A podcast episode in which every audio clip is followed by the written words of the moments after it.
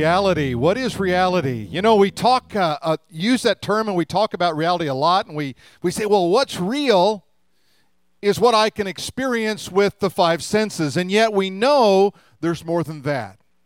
So, when we are in this series on reality, we've been talking about things like memory.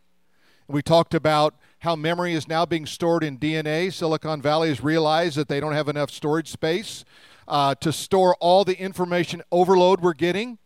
And so we talked about that the first week. And, and then uh, last week we talked about things that relate to kind of the emotional things like time and how do we how do we fit time into all that we're doing and God's perspective on time. And today we're going to talk about excellence. And you might ask yourself, well, excellence, how does that have to do with reality? Well, let's uh, let's just kind of jump into a few things here. Let's talk about time, space, and matter. And no, this is not a physics course, though we might get a little physics in here. I was uh, speaking on Egypt one time when Arab Spring came, and we got a call before the talk from the State Department wanting to know if I was indeed going to speak on Egypt in the middle of this this event that was going on. I said I am, and then it, you always get a little nervous. And typically in the crowds that I attract, everyone is pretty casually dressed. You know, if, if you have a necktie, you're visiting. That's kind of the rule. And I looked out and I saw an Egyptian man in a necktie, and I got a little worried. And then a minute when I got done talking, he walked up to me and he said, uh, I, I, want you to know I am the ambassador from Egypt to the United States, and here's my card. And you had it exactly right. Thank you so much for doing that. And I kind of, you know, kind of sighed a, a breath of relief because I got it right. And that secondly, that he was a legitimate guy and not going to do something bad to me. And then he said, Hey, why don't you come to Egypt with me? And I said, Look at me. I would stand out like a great pyramid over there. In the middle of Arab Spring, I'm not going. No. So I'm going to say this as a disclaimer. If you are a world class physicist and I get it wrong, I apologize and you can see me afterwards and straighten it out. Is that good? All right, so let's talk about time, space, and matter. And what's really interesting is the Bible addresses all of these things. It addresses them very straightforward, and science and theology are not at odds with one another. The church, overall, through the generations, has done a bit of a disservice to understanding how both are on a quest to find information, knowledge, and truth. And we don't want to be at, at odds with those who are in that scientific community, who actually we are the beneficiary of many, many great scientific breakthroughs. At the same time, we want to acknowledge that God also is the one that we want to, to we want to look at and go, God, ultimately truth, knowledge, and redemption comes from you. And so we want to pursue that with the excellence that the scientist pursues his endeavors to find out knowledge and truth. When we talk about these three things, time, space, and matter, and thanks to Einstein, we understand them much better, we talk about what's called a continuum a time space continuum. And if you understand a little bit about physics, you understand that all of these three things have to come together at the same time. That you cannot separate out these three items here time, space, and matter. For if there's matter and no space, where would you put it? Just let your mind go through this a little bit. If there were matter and space but no time, when would you put it? So you cannot have space and time and matter independently. They all come into existence at exactly the same time. Now, what's really interesting is when you put the Bible over that time space continuum, we're going to show you Genesis chapter 1 and verse 1. And look what it says In the beginning, time, God created the heavens, space, and the earth matter. So you see, there's a relevancy to the Bible if you know how to look at the Bible. Sometimes you have to take your Bible and just set it with it for a moment and look at it and say, God, speak to me. Show me what's going on in the Word of God that I might know and understand better. So I began to do that with this word excellence. And I said, God, what you have done in the creation of man is so excellent. I mean, if you stop to think about just you, nobody else, just you for a moment, you were excellently made by the hand of God in his image. I mean, just, just let that soak in a minute. we tend to compare ourselves and we tend to devalue ourselves and we, we tend to, to kind of wish we were something else. And, and, and really, in, in a sense, that's doing a disservice to the Creator who created you the way He did. That you are designed perfectly by God what, what gets us off is we, we think our purpose is other than what it is, or we try to, to be somebody we're not, or we try to be what somebody else is, and we get frustrated because we can't be an original. God is looking for originals who say, I want to find my purpose and excellence in you. This week I was introduced to an artist, an 11 year old boy in Africa. And when I watched, I, I finished watching a, a, much longer segment of a video that I'm going to show you now, and I, I stood back and I said, There's so many themes running through this. There's creativity running through this. There's compassion running through this. There's, there's life and just opportunity and everything running through this. But the one thing I stepped back and I said, But excellence runs through this. And here's an 11 year old boy who's captured not only a, an ability to, to draw with excellence, but he also has this heart to see a society in a very, very mature way. I, I want to show you the video and then we'll, we'll make some comments about it. So watch this. When people see his lifelike works of art, they find it hard to believe that Waris Karim is only 11 years old. He started selling his drawings when he was eight. Waris spends hours sketching his models. But there's no patience coming through. I paralysis also. Waris says he's also inspired by his country Nigeria and the difficulties many face here. Everybody, my sites, as Lepona, all my streets, they struggle, struggle, they sweat for their eats. Artist Adeneyi Adewale teaches youngsters in this Lagos courtyard. He says Waris is his most gifted student. You can go far far than even beyond our expectation. I used to tell him that don't see yourself like a roadside artist. Believe you can be like you can you can have a name like Michelangelo, like Da Vinci. Waris Karim says he hopes one day his work will be displayed in international museums. Judging by the stunning quality of his art, it's a dream that could come true quite soon. I mean, isn't that amazing? I watched that and my heart kind of paused. I looked at the quality and the depth, and then I heard the voice and the, and the message that came through what he said. And I looked at it and I said, What would happen if every one of us would strive for excellence? What would happen if you would take your life and whatever you're doing right now and you said, I'm going to strive for excellence? Or to make it simpler, what would happen if you said, I would just apply 5% more to what I do to excellence? You see, God knows that when we are when we're pursuing excellence, what we're really doing is we're pursuing Him who created us to be that perfect person, that perfect model of his creation, created in the image of God to do great and mighty things. When I heard his teacher say, you can have a name like Michelangelo. You can have a name like Da Vinci. The first thought that came to me, he was pouring into this kid hope, dreams, going places. Undoubtedly, this little boy knows about these great artists of the past.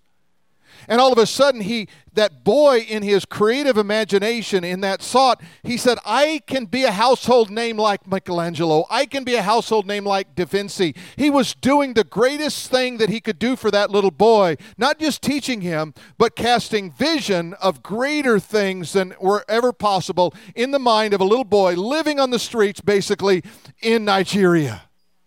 God, if God can do that to him, what is God saying to you? What is God wanting to do in you and through you? And all of we sometimes what we do is we start making excuses. We say, "Yeah, but you don't know my situation." Really, is it worse than that? I mean, really? You're living hungry on the streets of Nigeria and you got an excuse? I don't think so. See, if you're going to pursue excellence, you have to take excuses blame, criticism, you have to take all of those and you have to put them aside and say, there is nothing that is preventing me from having a household name like Michelangelo and Da Vinci. Put your hands together for that. I mean, that's true. That's you. As I was studying scripture, I was studying the book of Daniel, and I, I love the book of Daniel because it, it's got just so many wonderful themes from the prophetic to the historical to, you know, to, to just deep, deep things about the Spirit of God and prayer and, and the demonic warfare and how to overcome the enemy. But I came to this scripture because it, it just tied into this, this idea of excellence. Daniel, if you don't know, was a boy about 13 years old when he was taken captive by uh, Nebuchadnezzar, the, the, the king of Babylon. And he went into, the, into Jerusalem there and he took the best and the brightest of the kids. And he basically kidnapped them, took them as captives, and made them slaves in the land of Babylon. And then he took them and put them through a very regimented kind of system of learning the Babylonian ways, from the religion to the education to the philosophy to all of those things, that they might be they might raise up this this group of wise men, by the way, who would impact their culture. But this Daniel was different. There was something about him that distinguished himself from the very beginning. Let's pick up the scripture, Daniel chapter 5 and verse 12 it says of him, because an excellent spirit, knowledge, understanding, interpreting dreams, solving riddles, and explaining enigmas were found in, notice, this Daniel. See, his name already sets him apart. This Daniel, whom the king named Belteshazzar, now let Daniel be called, and he will give the interpretation. So all of a sudden, now he's progressed in this kingdom. There's a dilemma. They cannot interpret a dream. They call upon Daniel because he had distinguished himself with this excellent spirit. They brought him in here and they said, "You can you can solve this riddle. You can solve this enigma." I thought it was interesting. The word enigma in the Hebrew literally means to untie a knot. You see, you face knots all throughout your lifetime. That is, things that are not functioning the way they're supposed to function. They're tied up. They're they're they're not doing what they what God designed them to do. And so you have to untangle those knots before you can solve the riddle. Now, I, when I read that, I thought to myself, it reminds me of my wife because she always brings me those little skinny chains that get knots in them. You know, you know what I'm talking about? Those were designed by jewelers to do that. Nobody, no, nobody would do that if they had to untangle them. But she would bring me over the years a not one of those, and I would get so frustrated, and I would take and I'd say, "Look, let's just buy a new one." I mean, this is this is impossible. And but I became the professional knot remover of small jewelry chains in our household. And I began to take it with a certain sense of pride. I can do this, and no one else in my household can do it. And then one day I caught her untangling a chain. And I realized she could do it all along. She didn't want to do it all along. She wanted me to do it because it was a very difficult, tedious task. And all of a sudden, I went from the expert chain knot detangler to a commoner. What do you do when you are handed a knot? Do you hand it off because you don't want the responsibility, or do you solve the problem? Do you untangle the knot? You see, in every life illustration and every principle, there's something that you can, you can take out and you can begin to apply it to spiritual things. And I really believe we've become a bit of a society who wants to hand it off or not take responsibility for something. And yet, here's Daniel. All of a sudden, he's distinguished himself because of an excellent spirit. He had proven himself in such a way that he was the one who could untangle the enigma, solve the problem, and give the interpretation. And I realize this because excellence is a choice. You choose every day to do something with excellence or to not do it with excellence. To do it 80% of the way or 100% of the way. Let me show you how it manifests itself and how you can, you can really begin to understand this.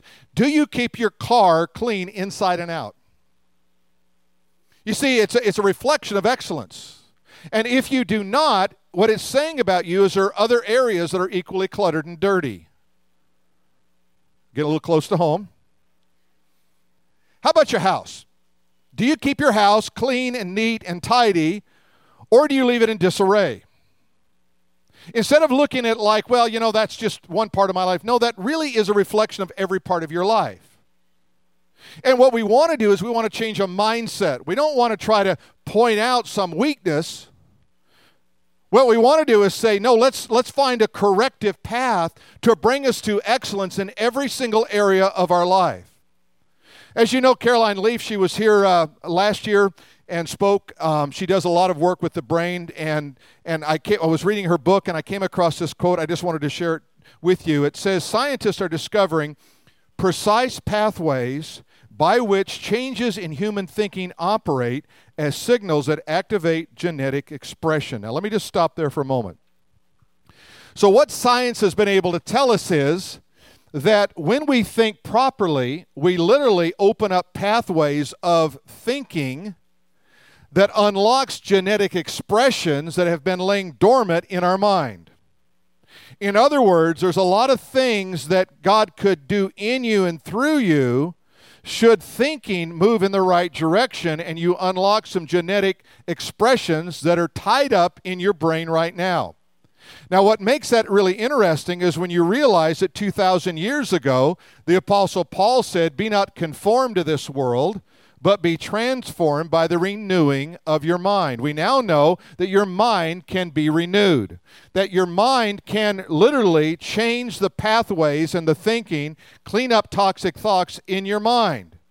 We didn't know that scientifically 2,000 years ago, but science has now revealed it in recent days that you literally can renew your mind. You really can begin to think new things. And the scientific term for it is a neuroplasticity. That means that your brain literally can change by the way you think. Your mind controls your brain. And you can literally change the way you think from toxic to non toxic thoughts to giving direction to no direction, to excellence to no excellence. You can change that minute by minute. Look what it says here. Which then produce changes in our brains and bodies. Our genetic makeup fluctuates by the minute.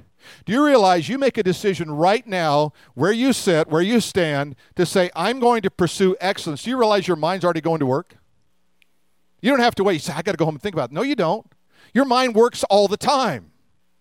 And right now, you can say, I'm going to pursue excellence. I make that decision. Your brain says, okay, good. I've been waiting for that. Let's get started. All right? By what we're thinking and by what we're choosing. Clearly, then, the advice from Philippians chapter 4 and verse 8 will have profound healing and regenerative impact on our bodies and minds by affecting our genetic expression. In other words, good thinking brings about good health not only to your mind, but also to your body. Look what it says in Philippians. Finally, brothers and sisters, whatever is true, whatever is noble, whatever is right, whatever is pure, whatever is lovely, whatever is admirable, if any is excellent or praiseworthy, think about these things. So what it's telling you is if you're if the cat the things you're thinking about doesn't fit into that category, then stop thinking about those things and move over into the category is this true? Is this lovely? Is this noble? Is this excellent? Is this praiseworthy? Think on these things. Because what that does is that is the, the, the, very thing that helps you move into the direction of good thinking and excellence in your life. So it goes on to say, whatever is lovely, whatever is admirable, anything excellent or praiseworthy, think about such things. Make this truth your life choice. So I choose things like this. So your choice, think about that. Your choices start with your mind. They don't start with your environment. They don't start with your excuses. They don't start with something else. It starts with your mind. You have complete control of your mind right now if you want it. What will you think about? What will you embrace? You are the sum total of all your choices up until this point in your life. Are you happy with your choices? If not, then today I've got good news. It's a new day, and you can start making new choices with your mind. The way the direction you're going to take your mind, you can start to move in a whole new realm. You see, because what happens is when you think right, you activate these genetic pathways in your mind. And as you activate them, all of a sudden you go, wow, I, I just have clarity of thought. I can see things differently now. I can operate on a much higher level because I've got some of the clutter out of my mind and I can go in the right kind of course. You see, so your choices, what do they do? Your choices will do this they will open doors for you or they will close doors for you. The way, literally the way you think. I'm not talking about actions right now. I'm talking about the doors, the way you think will open doors for you. Do you want doors open? Do you want doors closed? Which ones do you want open? Which ones do you want closed? The way you think, the way you perceive things, the way you walk in it, the way that you operate is going to have everything to do with it. Now let's talk a little bit about uh, about excellence and quantum physics. Now quantum physics is not something we typically talk about in church, right? Right? Okay, but we're going to go just dive into it a little bit here and not not get too overwhelmed with it. But there's something called quantum entanglement. Now, on a very subatomic level, stay with me now. Don't don't don't tune me out. On a very subatomic level, when two particles connect, they stay entangled, regardless of where they are located. So you could take two particles, you could put them together, and then you could separate them by a million miles, but they're still entangled. Isn't that interesting? Okay, now what's the application for that? The application of that is this that we can, once we are connected together in the body of Christ, we stay connected to the body of Christ. So you are connected to brothers and sisters whom you've never met because there is a spiritual application. You see, whenever you have something in science, wherever you have something in life, what you always want to say is that's interesting. What, and then the second thing is, what's the application? How do I make that relevant? How do I tie that into my daily life? And so I begin to think about this thing called quantum entanglement, and they're connected regardless of their distance. So all of a sudden, I understand something about it. There's a second thing in quantum physics we want to talk about, and that's superposition. And superposition is a particle is present in all possible states simultaneously. So, in other words, that these particles are not just operating in one kind of idea of, let's say, space, that they can operate in multiple spaces around the world or into another dimension. We talk about the fourth dimension a little bit. We talk about the spiritual being the fourth dimension, but scientists believe today there are 10 dimensions of time. Tomorrow they may discover there's 20. The next day they may discover there's 100. You see, that's not our enemy. Because, as someone has said, when the scientist reaches the final summit in life, he will find the theologian waiting for them. Because there's something about God in us, revealing through us truth, as long as we understand that God has created people of all different kinds, and, and some of them believe in God and some of them don't, but they're all on a journey. You see, a scientist who doesn't believe in God is on a quest for truth and knowledge and understanding. Guess what the Holy Spirit brings? Truth, knowledge, and understanding. My good friend who's Dutch, he is, um, his uncle, Uncle Peter, lives in Amsterdam. And uh, we kind of connected early because I was I'm Dutch, and so we kind of related to that. And then he began to tell me about his uncle, who's this avid atheist. He just like the most obnoxious atheist on the planet. Uh, he was uh, one of the guys that was the original creator of the MRI machine, so he's kind of a smart guy and he's kind of intimidating. So when Uncle Peter would come to the to, from the Netherlands to the United States, they would never say grace at their table because he just created too much turmoil. It was just easier to pray under your breath, eat, and get Peter on his way. I mean, that was just how they approached it. So one day, Mikey was uh, he, he, called up his brother Peter in Amsterdam, and he said, "Hey, uh, Peter, what are you doing?" He said, oh, "Hey, I'm getting ready to go to church. Can I call you later?" He says, "No, you can't. You're getting ready to do what?" Yeah, I'm going to church. And he says, Well, what are you doing? He says, Well, you know, I, I got to tell you, I, am with a team of international scientists. There's 12 of us. And uh, what we do is we, we, we tackle problems that are not in the public knowledge and they're so complex, it's just astronomical. And so it's kind of like walking through one door and then you find 20 doors and you walk through that one of those doors and you find 40 doors and you walk through another one and you find uh, another 60 doors. And so it's so complex. And he said, so we kept going through these, going through these, and and it, with every everything, it just became mind blowing what we got. And we got through that. Let's call it the final door until this happened. And all of a sudden, with no Bible, no preacher, no message, anything else, 11 of the 12 became believers in Jesus Christ.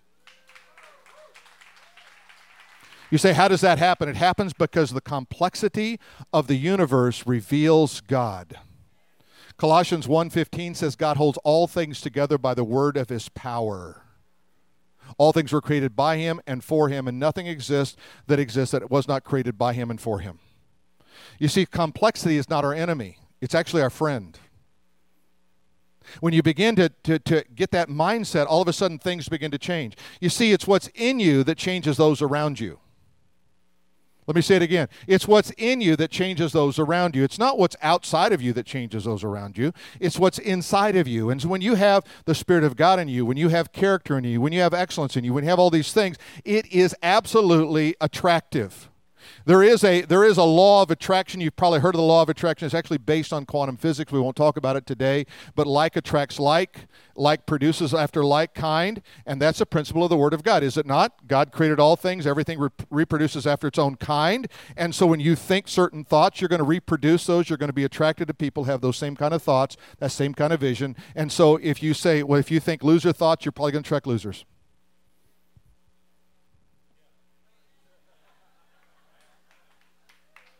Haven't you ever noticed that? I mean, I, it's just so true in life. You just like, you know, like you get around a bunch of people that grumblers. Have you ever noticed that more grumblers show up? Like we got this whole small group. We're going to call them, call them the grumblers. Let's just, who's the leader? Doesn't matter. Put them all in a room, see who survives. You see what I'm saying? Okay, so now you attract excellence by excellence. When you have excellence in your life, what you're doing is you're attracting more people that have excellence. Now, it's really interesting when you begin to study words because words have usage, but they also have meaning. So we'll use certain words and they'll have multiple kind of meanings, but but really if you go back to the origin, where did that word come from and why does it mean what it means? So the word excellent is a word that means a cliff that juts outward in the Latin. Also in the Hebrew, the same kind of a, uh, of a connotation. So it's a it's a cliff that juts outward. And so if you can imagine you're climbing up a mountain, all of a sudden you see this this cliff that's just kind of jutting out and it's just hanging precariously on the side of this mountain. And you stop long enough, you go, wow, look at that. That's amazing. It's a it's amazing. It just hangs there like that in space like that, and it catches your attention because it's so unusual. That's excellence. It's just so unusual. You just go, wow, that's amazing. Look how it juts out and it becomes obvious to everybody. And you pause and you observe excellence. The word mediocre from the Latin means halfway up the mountain. The idea is you're not willing to go to the summit. You're not willing to find the, ju- the cliff that juts outward. What you're only willing to do is go halfway up the mountain, and then you're dissatisfied and you go back down the mountain. So you miss out on all that God wants to do. Mediocre people th- work really hard to be mediocre, to get out of work, to get out of doing, to get out of study, to get out of whatever. And yet there's something inside of us that says, I'm not satisfied with that. I remember my first year of college, it was the greatest year of my life, up until I met my wife. Got to qualify that. But it was a great year of my life. I mean, I'm going away to college. I'm, I'm at a high school. My parents aren't there. It's just like crazy fun. I get bad grades. My dad says, You're going in the army. I said, I think I can do better. And I go from really not getting good grades at all to the honor roll. How did I do that? I had the same brain going in as out, but I used it differently. I thought in excellence instead of failure. I thought in excellence instead of party. And what happens is it only takes one second for you to shift everything in your life, go in a new direction, and change your life. But people go down a pathway, pathway. I don't know why this always happens to me because you think dumb. You think dumb, you act dumb. Come on, put your hands together. That's true. All we have to do is change a little bit in our mind and things begin to go. You see, what happens also, excellence gains legal ground in with the enemy. When you when you begin to have excellence, you begin to see things different. I was captivated by, I'm always captivated by David and his whole encounter with Goliath. So here's David, and he's not considered worthy of the entire family. He's the eighth son of Jesse. They're down at the, the seven boys are down there with Jesse. They're down going to battle. They're going to battle this giant Goliath. Goliath is like 10 feet tall anomaly of nature in that time and in any time. In fact, he had, if you study it in Scripture, they had six toes on each feet and there were webs between their toes. Something from an outer space movie, right? And here's this Goliath. He stands there, and, and, and they wouldn't let David fight. They just sent him to go get some bread and some, and some milk and bring it down to the soldiers. So he was really just serving. His job was to serve he comes down and he sees this giant of a man, and all of Israel is intimidated by it. And immediately, this servant heart says to the giant, Who is this Philistine dog that defies the armies of the Most High God? What? Who is this guy? Little, little David. He looks over at the Philistine and says, God has delivered me from the mouth of the bear and the paw of the lion. Surely this Philistine dog is no match for the God of heaven. And everybody's looking around like, let him go try. Uh, we don't want to go out there against that dude, right? So they try to put armor on him, but it doesn't fit well. He's not hasn't ever tried fought in armor before. So he goes down. He says, "I just need five stones." And so he goes down to the. He picks out five stones. Why five? You think he was going to miss four times? No, he, because Goliath. If you study Scripture, he had four brothers. You make one brother mad, you know four more are going to show up. It's just a principle of life. You ever been to high school? That's what happens. You picking on my little brother, I'm going to pick on you. Okay, so here's what happens. So he goes down, he picks up the stone. He's got this thing now. I don't know about you, but when I'm doing this thing with the sling, all I'm thinking about is I hope I hit him. Right? David's thinking, I can't miss him. Look how big he is. He's swinging the thing. He lets it go. It hits him in the forehead, knocks Goliath down on the ground, doesn't kill him a lot of people think, well, he, he killed him with a no. He didn't kill him with a stone. He knocked him down with a stone. He went over. He took his sword out and he cut his head off. And it says he marched back into Jerusalem with his head in his hand. Now, don't miss what's going on here. This is not a story about violence. right? It's violent, but it's not a story about violence. Why would he kill him with his own sword? Because you see, the sword is a picture of the Word of God. The Word of God is sharp like a two edged sword. And it, what it does is it divides asunder, it divides in half your soul and your spirit, your mind and your body. It has an ability, it says, to discern truth. When Jesus returns, he will return, the Bible says, and here's the language he will return with a sharp two edged sword coming forth from his mouth whereby he will judge the nations. How? With truth. When I apply the Word of God to a situation, what I'm doing is I'm separating out my spirit man and my soul man so that I understand what's really happening in the situation. What's really happening here is that David is thinking correctly. He's thinking, if I kill him with a stone, that'll be my reputation. But if I kill him with his own sword, I will take the enemy, I will take the power of the enemy away, and I'll apply it to the truth of God, the Word of God, and I will take his head from him. And when I take the head, I'll kill the body. And the Philistines were intimidated by David from that day forth. Listen to this quote. I thought it was so good.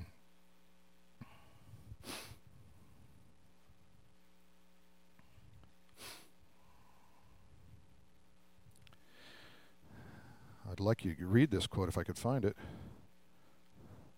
No trumpets sound when important decisions of your life are made. Destiny is made known silently. See, David had a destiny he didn't know. He didn't go there to he didn't go there to, to fight. He went there to serve. Do you realize that when Jesus came, he didn't come here to fight, he came here to serve?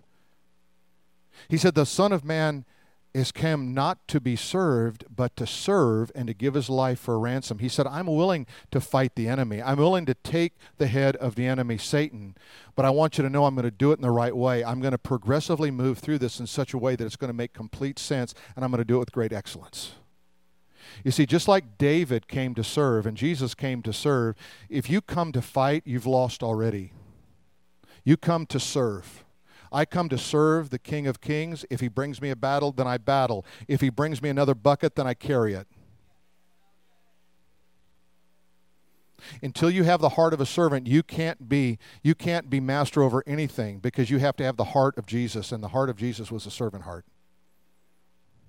do you realize servanthood is a thing that a lot of people look at well i'm tired of serving really then you must be then jesus as your example what happened to that he served to the time he died.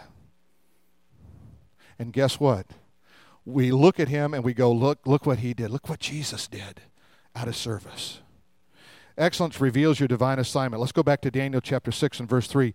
Then this Daniel, here it is again. Then this Daniel distinguished himself above the governors and the satraps. So now think about this. The entire political system, the governmental system of Babylon right now goes, Who is this Daniel? The governors are now diminished. The satraps, these are different roles for like politicians and leaders within the kingdom. They're now diminished. Why? Because this Daniel has so, so distinguished himself. Look what it says above the governors. Because why? An excellent spirit was in him. They saw excellence in him. The king gave thought to setting him over the entire realm. The king says, You know what? This guy is so amazing. I wonder if I should elevate him up to the place of prominence in terms of being over the entire kingdom. He will be number two in the kingdom right under me. You see, what he did was he turned his ordinary situation into something extraordinary. See, all of us live in the, in the ordinary. We have moments of the extraordinary. All of us have the ordinary we can turn into the extraordinary more of the time. A lot of people interpret this to say, well, I'm just going to go to church. I'm going to, I mean, I'm going to go to work and I'm just going to open my Bible. I'm going to tell them what it's all about. That's not excellence. That's obnoxious. Watch what I'm saying now. When you demonstrate, you say, when people say to you, How come you work harder? How come you work longer? How come you have such a good attitude? And then you look at me, and you said, You want to know? Because I love Jesus. Because I'm not working for this company, I'm working for Jesus. Whatever I do in, in word or deed, I do unto the glory of God. Now, you want to know about more about that, Jesus? You see, you prove yourself by your excellence and you give opportunity to sit at the table when significant conversations begin to take place. You live out your faith, but you don't push it. Jesus said we need to be we need to be crafty like a serpent, all right, but innocent like a dove. In other words, somebody's going to go, I don't know how I got in this conversation about Jesus, but this is really interesting. Because what you did was you became supernaturally natural in that situation, and you became so winsome in that moment they didn't know what else to do. I say of Sarah over here, Sarah Salsa, she is on our on our team here with her husband, and I always say she's she's like a um, a terrorist of love. She just like loves everybody into the kingdom. It's just like she will not take no for an answer. She just keeps loving you, loving you, loving you, and you tell her no, no, no. I mean, I literally hear testimony. Sarah's been asking me to church for three years. I finally gave up. I came. Here I am, and I love it. That's an excellence. See, that quality is an excellent quality. That's unique. What she does is not what you're supposed to do. You're supposed to do what you're supposed to do. Amen? Your assignment from God will always be discovered in the problems you're trying to solve.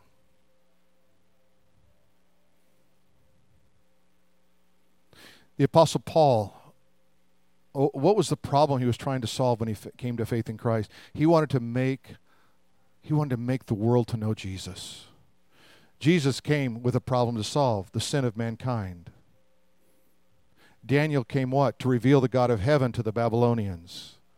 But it always was in the context of the problem. What is it that aggravates you? What is the thing that, that, that steams you up and say, I wish I could solve that problem? That's probably an indication of your destiny of your calling, of your assignment from God. God wants you to solve that problem. For the scientist who looks at the world and say, I, I don't know God, but I want to uh, I, I want to find out the origin of the universe. And he comes up with a Big Bang theory. Okay? He's on a quest for knowledge, understanding, and wisdom. But in the midst of the complexity of the universe, we can find God in the midst of the complexity of how do I solve this problem. You say, Well, I don't even know how to solve this problem. I, I'm one person. What can I do? Do everything you can do and then build a team around you to help solve that problem. Because I guarantee you there'll be other people who are trying to solve the same problem in your life. But see, what really comes out of that is a revelation to you why am I on planet Earth? What's my purpose? What's my design? And when you find that, or you even get just a little bit into that, you also go, wow, life is really fun now. See, if your purpose in life is just to relieve some suffering from somebody, when you do that, you feel so good in it. It might indicate a bigger purpose.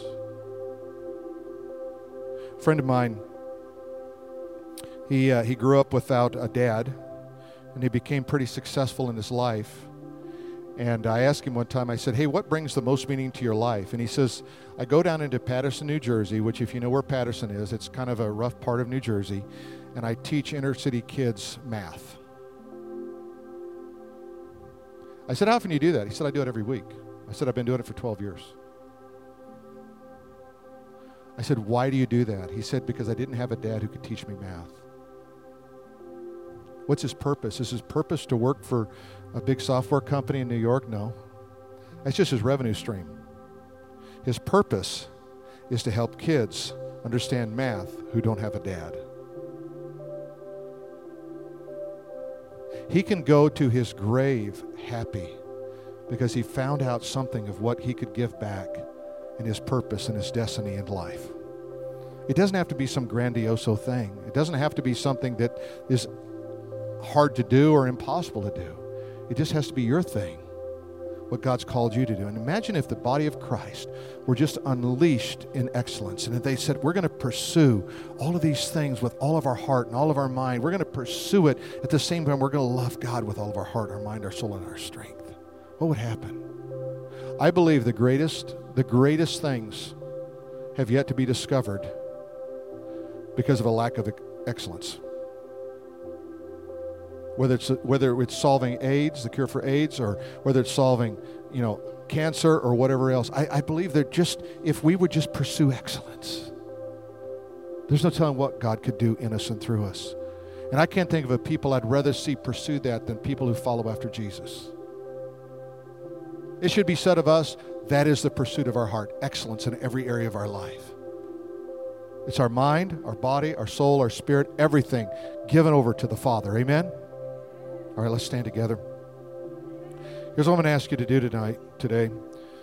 I, um, I didn't plan on doing this, so I, I don't have a nice, well-written speech. I did in the first service, and it was uh, was well received. But I want to I want to pray over you, and I want to I want to ask for a spirit of excellence to fall on you in, in a way that would just seal it in your heart. You know, sometimes we just need to have that step where we step into it a little bit and uh, and formalize it a bit so if you'd like us to, to pray over you, I'm just going to ask you to come right now. We're going to pray over you. We're going to pray a spirit of excellence over you. We're going to challenge you to do that. So just come forward and stand right up here. Just come quickly so we don't we don't delay the service too long.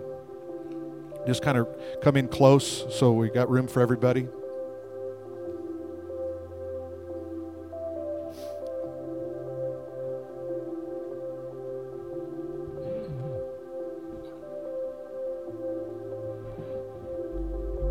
Just squeeze in here, guys. Make room. Debbie, come on up for a little bit there. There you go, girl.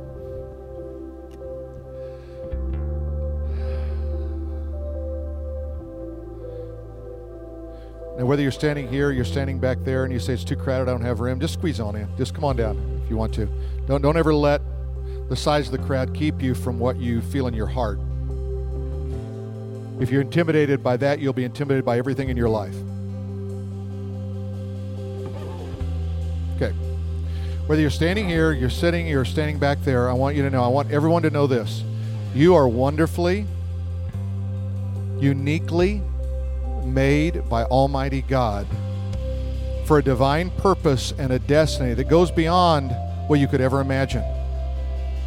And what God wants to do in you and through you today, let today be a turning point. Remember, it only takes one thought to change the direction of your life because excellence is a choice if you will start excelling at what you're doing already, you will see new things happen instantly. So I'm going to I'm going to pray a blessing over you and I'm going to ask you just to repeat it out loud. This is not scripted. This is just going to come from the Spirit of God right now. And uh, you just pray it out loud with me. Dear Jesus, I pray for a spirit of excellence, power, and authority to be imparted to me right now. I choose to change the direction of my mind that I might see all that you have for me. I trust you. I give you my mind, my body, and my spirit to be used mightily by the glory of God in Jesus' name. Amen. If you receive it, say, I receive it. And we're going to sing this song together. Yeah, put your hands together. That's good. Sing this together.